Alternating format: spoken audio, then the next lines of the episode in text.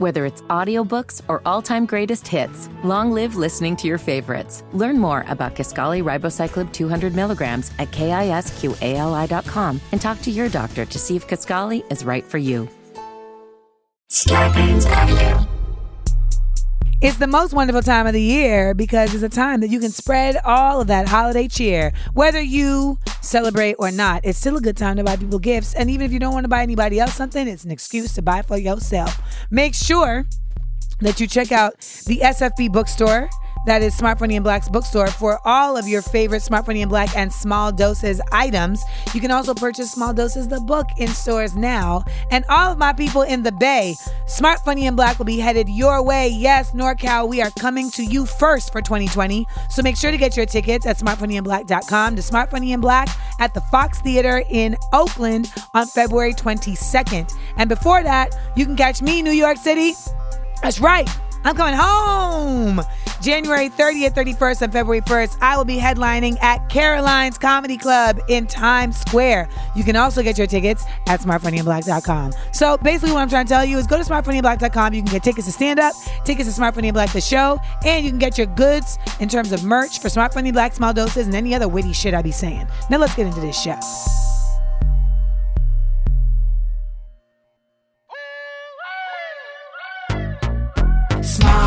Small doses. Self-help from the hip. Small doses. We're talking that shit. Small doses. And keeping it real. Small doses. With me Amanda Seales. It's so funky. so, in honor of the closing of not only this year, but this decade, we have been counting down 10 things that I learned in these last 10 years. Last week's episode, we talked about me learning that comedy was my home. We talked about realizing that social media doesn't last forever. We talked about Nora Ephron and learning about her and her dopeness and her skill and adeptness at writing rom coms. We talked about New York and me realizing that New York is a city for young people and young knees. And finally, we talked about the fact that white women be lying about who they voted for. Now, let's keep this list going. First, with the fact that this decade, I learned how to care for my natural hair. Now, I think all of us can agree that, like, Black women's natural hair has always been a topic of discussion, whether we're talking about afros or locks or twist outs, etc. But I really feel like it was in this last decade that we got to see natural hair go from this very niche kind of market to an entire booming industry that had not only products associated with, with it, but education. I when I was on a show called Hip Hop POV on MTV, was taken to a place called Hair Rules in New York. It's a salon. It's a natural hair salon run by Anthony Dickey.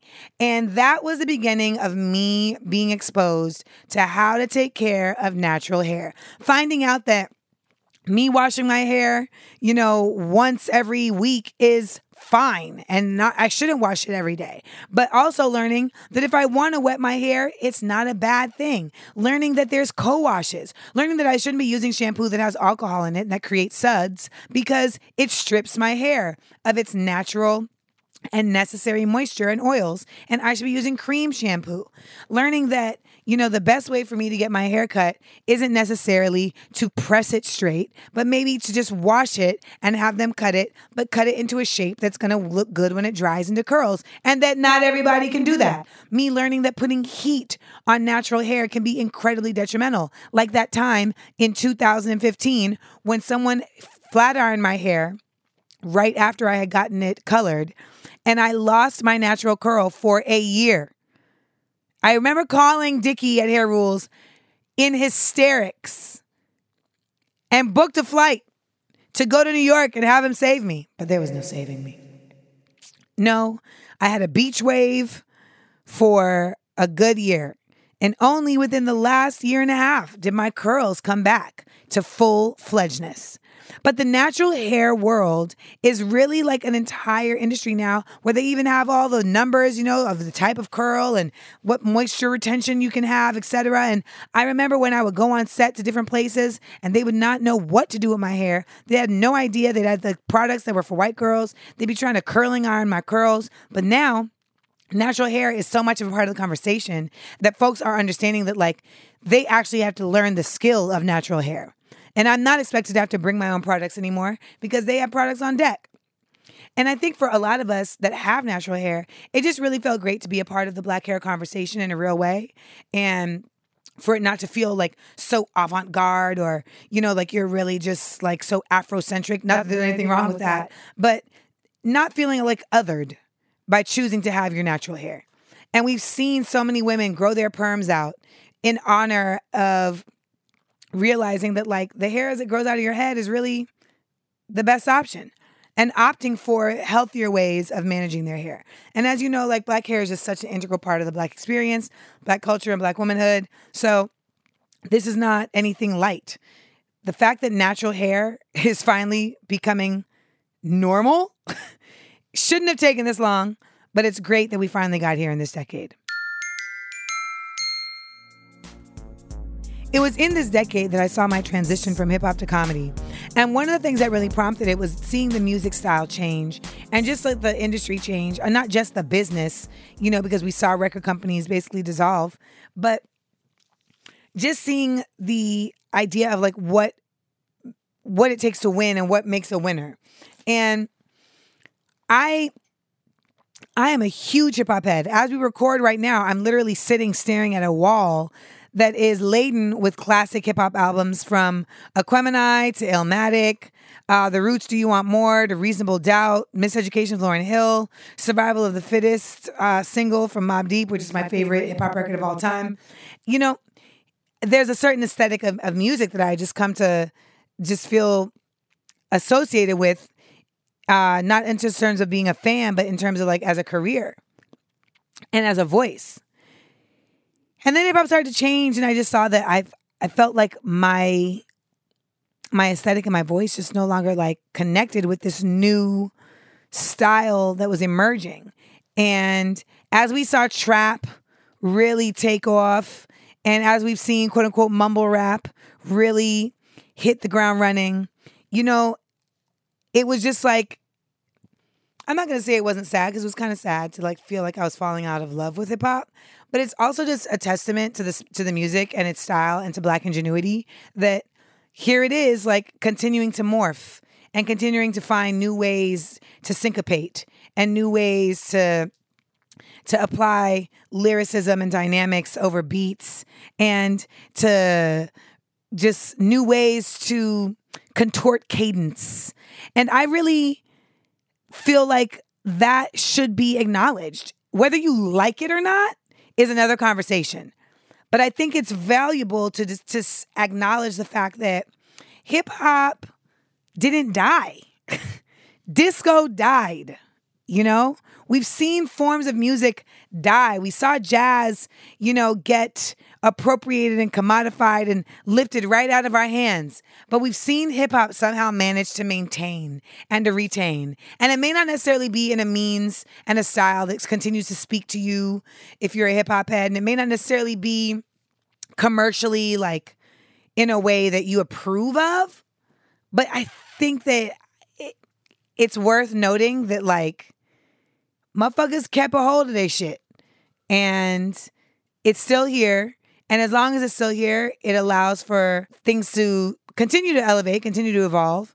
But things are a cycle, right? So I feel like it's going to come right back around.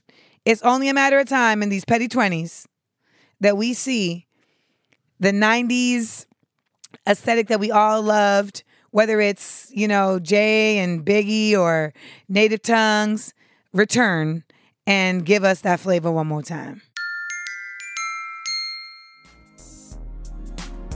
This decade, I also learned that I was right about not wanting fame.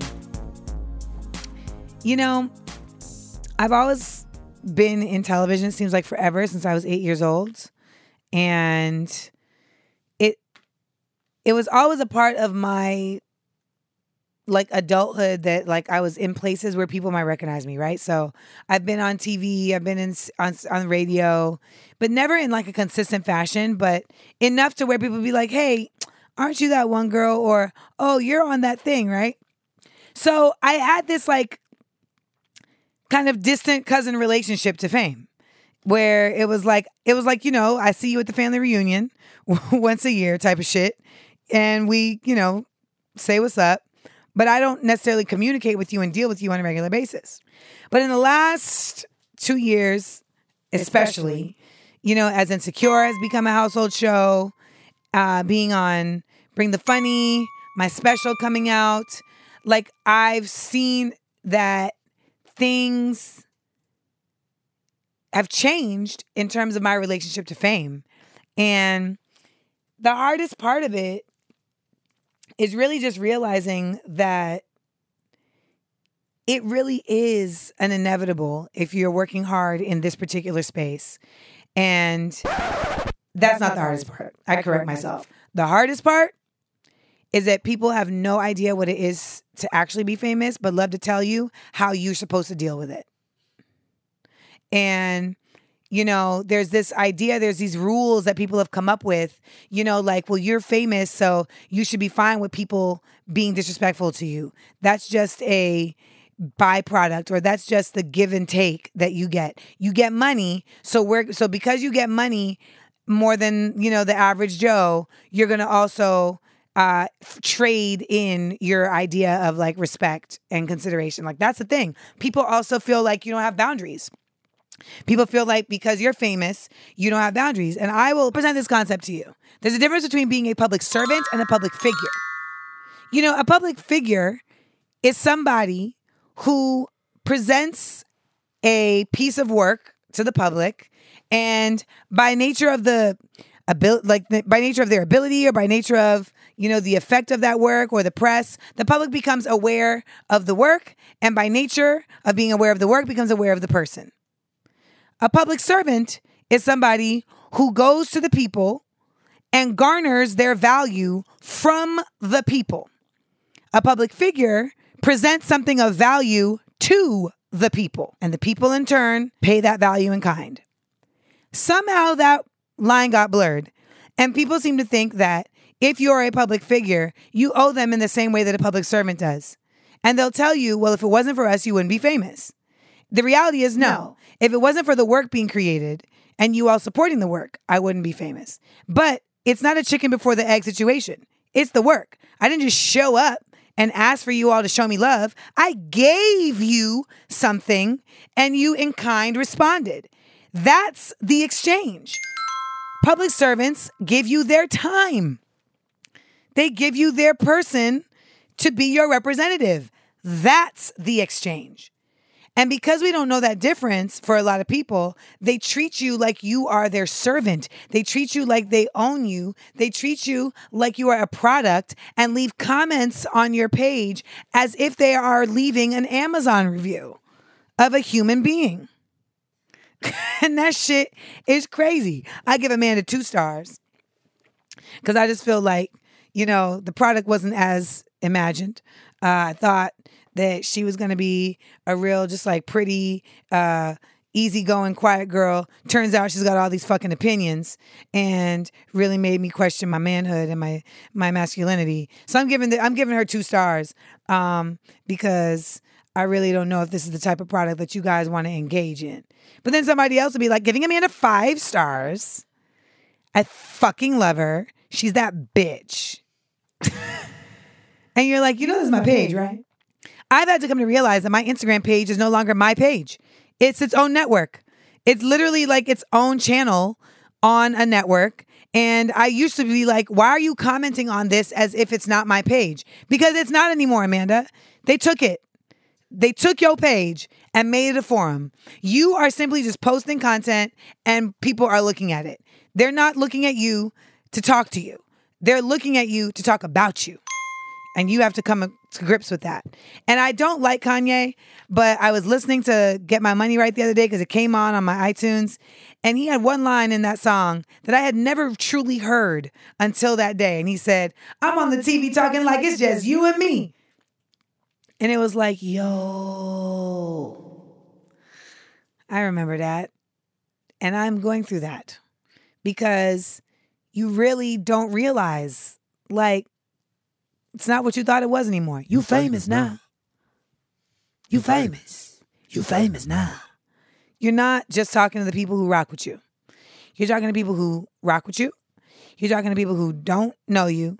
And you're talking to people who can't wait to throw rocks at you. And having that level of awareness is tiring and exhausting. And it ain't by any means something that I ever really, really wanted. But I'm not complaining. I'm just stating the facts.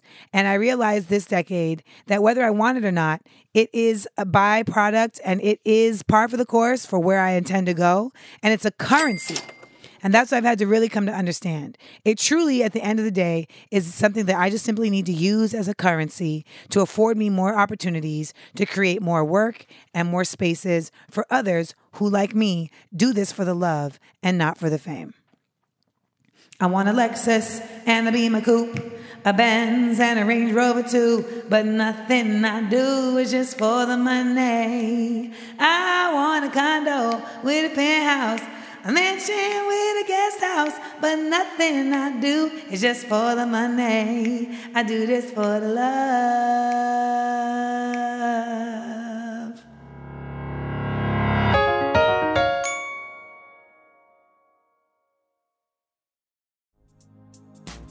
There is no try, just do.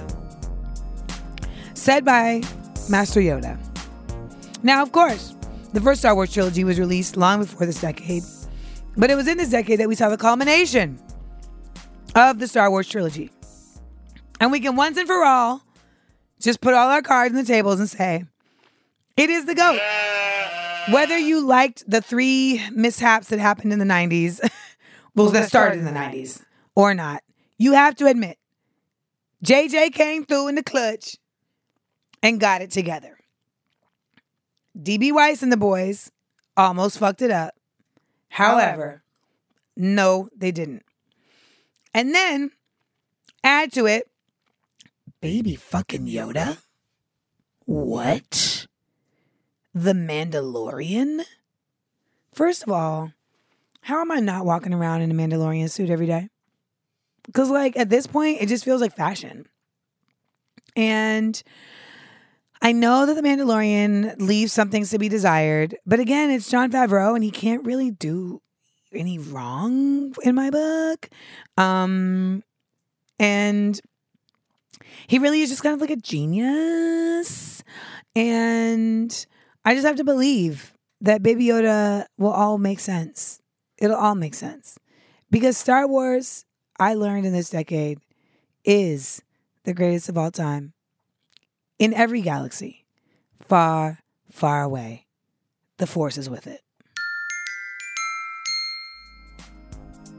And finally, in conclusion of my top 10 things that I learned this decade, the second decade of the 21st century, the first decade of my 30s. Well, and last because my 30s are going to end soon. The thing that I learned this decade that I uh, ultimately feels like the most important thing that I learned was to bet on myself. I think that this was the most important thing I learned because the expanse of social media brought an awareness of what everybody else was doing that I had never had to contend with before and that I had never had to consider as a part of like my path in the same way.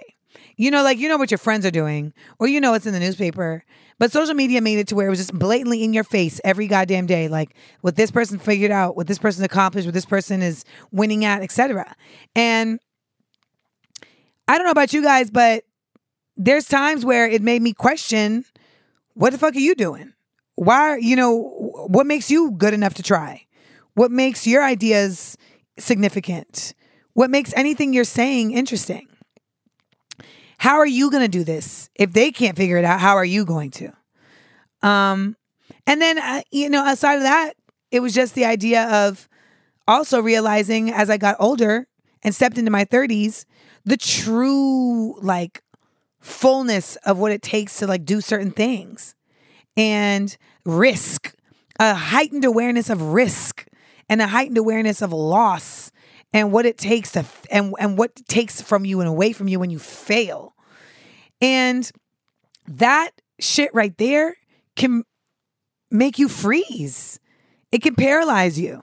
I know people who are incredibly talented that are just keeping it within because they don't want to step out unless it's going to be the bomb, unless it's going to be perfect, unless it's going to elevate.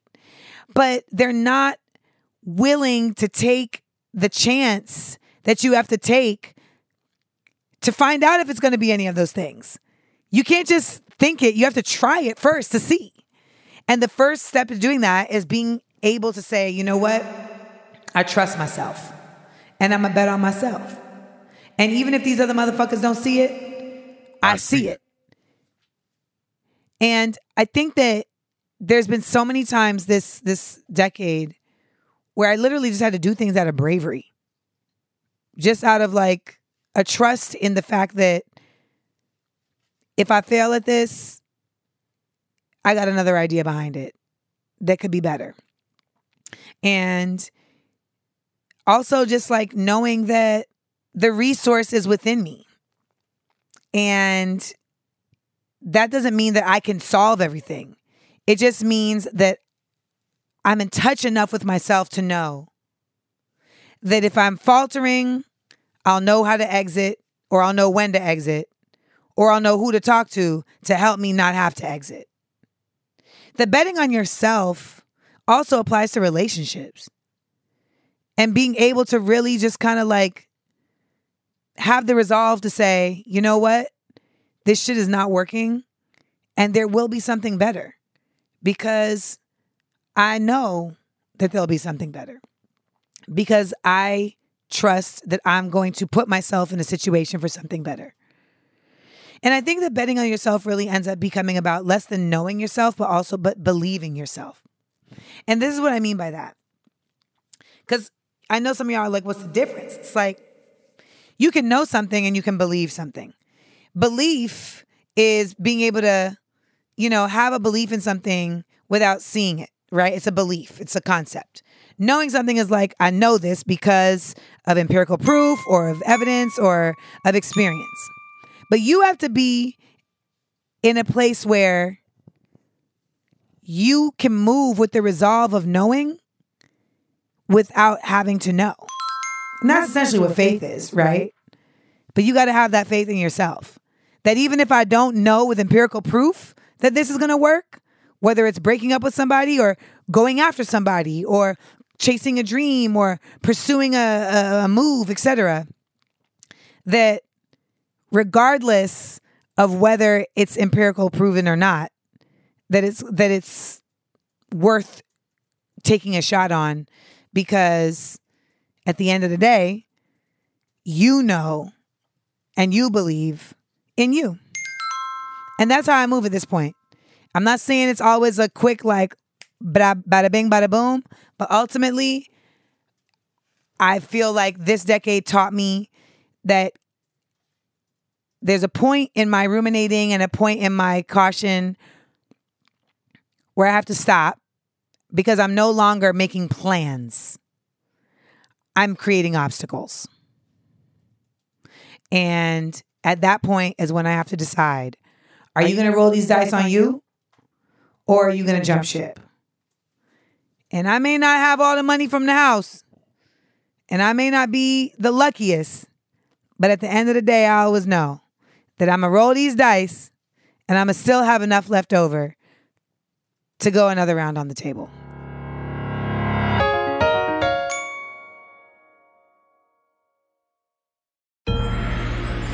The last dose. And just like that, 2019 is a wrap, a rizzle. I mean, can I take some time to give myself some props? Can I, get, can I take some time to give myself some props? In this last decade, I shot a show for MTV called Hip Hop POV. I produced not one, not two, but three one woman shows Death of the Diva, It's Complicated, lyrical answers to serious questions on love, Mo Better Woo. I wrote a lecture based on sexism called Side Eye Seminar Defying and Identifying Everyday Forms of Sexism and toured it all over the nation. I went viral hella times, some for positive, some for negative, but for the most part, all effective. I gathered Caitlyn Jenner by her political ponytail. I went on CNN and made GIF worthy faces, rolling my eyes at a man trying to tell us that catcalling is a thing to do. I produced, starred in, wrote, and edited two seasons of a web series called Get Your Life. I wrote a book, Small Doses. We did this podcast. We did this fucking podcast. We did two years of this podcast. Oh my God, have we done two years of this podcast? We have done two years of Small Doses. Oh my God, Brandon and Rebecca are like my best friends. Uh, we, what else? I bought my mama a house. Well, I bought her house. I my mama a car. I paid off my college loans. I did a special. I be knowing. I did Bring the Funny on NBC. I moved to LA. I got Lando. And then I got Hoorie. I got birds. They lived with me. They were named Ifura and Ima. And then I gave them away because I was moving and I couldn't bring them. Um, what else happened in this decade? I got my Benz. I got my dream car. I started this decade designing this car on the uh, the uh, Mercedes Benz website on my like you know moments of sadness, and by the end of this decade, I I own it. Um, what else? I live in a house. I live in a house with a laundry inside the house. What? This decade, I fell in love a couple times. Um, I did Insecure. Four seasons of fucking Insecure. Four seasons? We can't even believe it. How? I met LeVar Burton this decade. What? I sang Reading Rainbow to LeVar Burton, to his whole face. I did an art show this decade called Warrior Girls and Heroines, and I did it in the Hair Rules hair salon that we talked about earlier because all the art was like hair centric. So I did it in a hair salon. So the paintings like hung above the sinks. This decade, I created a show for AOL called The Spark on AOL Black Voices. And I also had a show called Diva Diva Y'all on Karmaloop.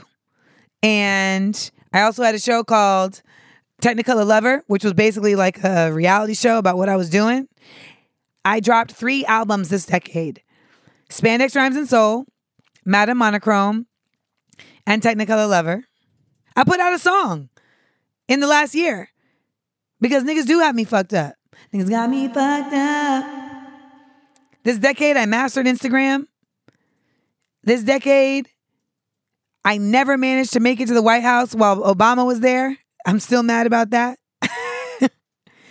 and this decade, I really, in doing things I learned this week, which was my web series in New York, I really learned the true value of actually taking your time to develop your process and your style.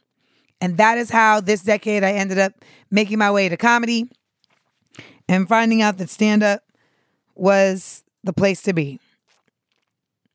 So looking back just as a creative and as a doer, I really feel proud of myself for what I've accomplished this decade. I never really take time to do shit like this.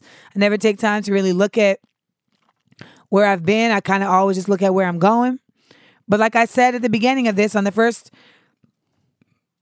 part of this episode, it just it's valuable to do so.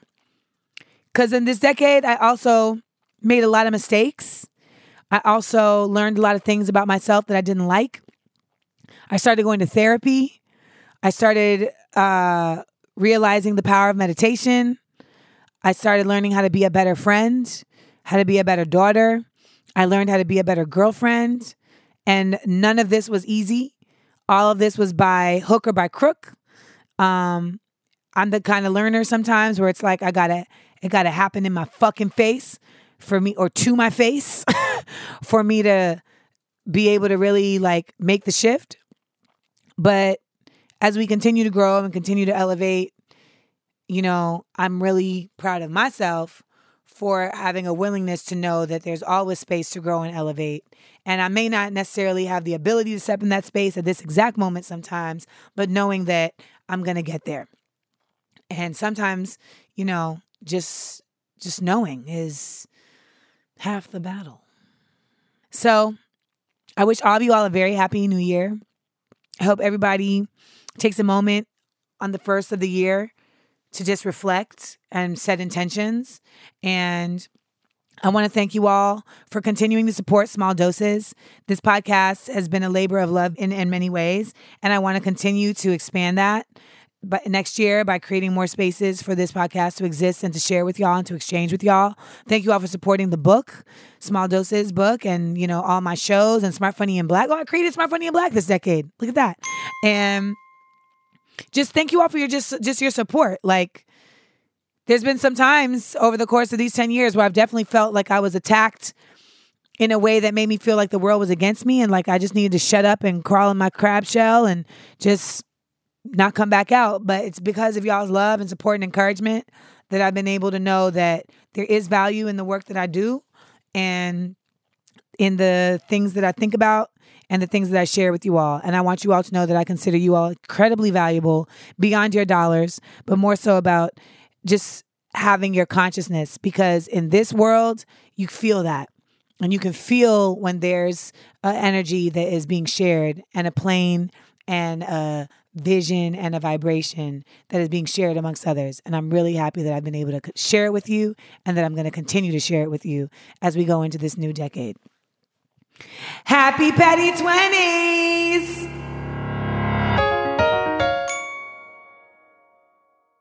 Starburns Audio, a podcast, a podcast network.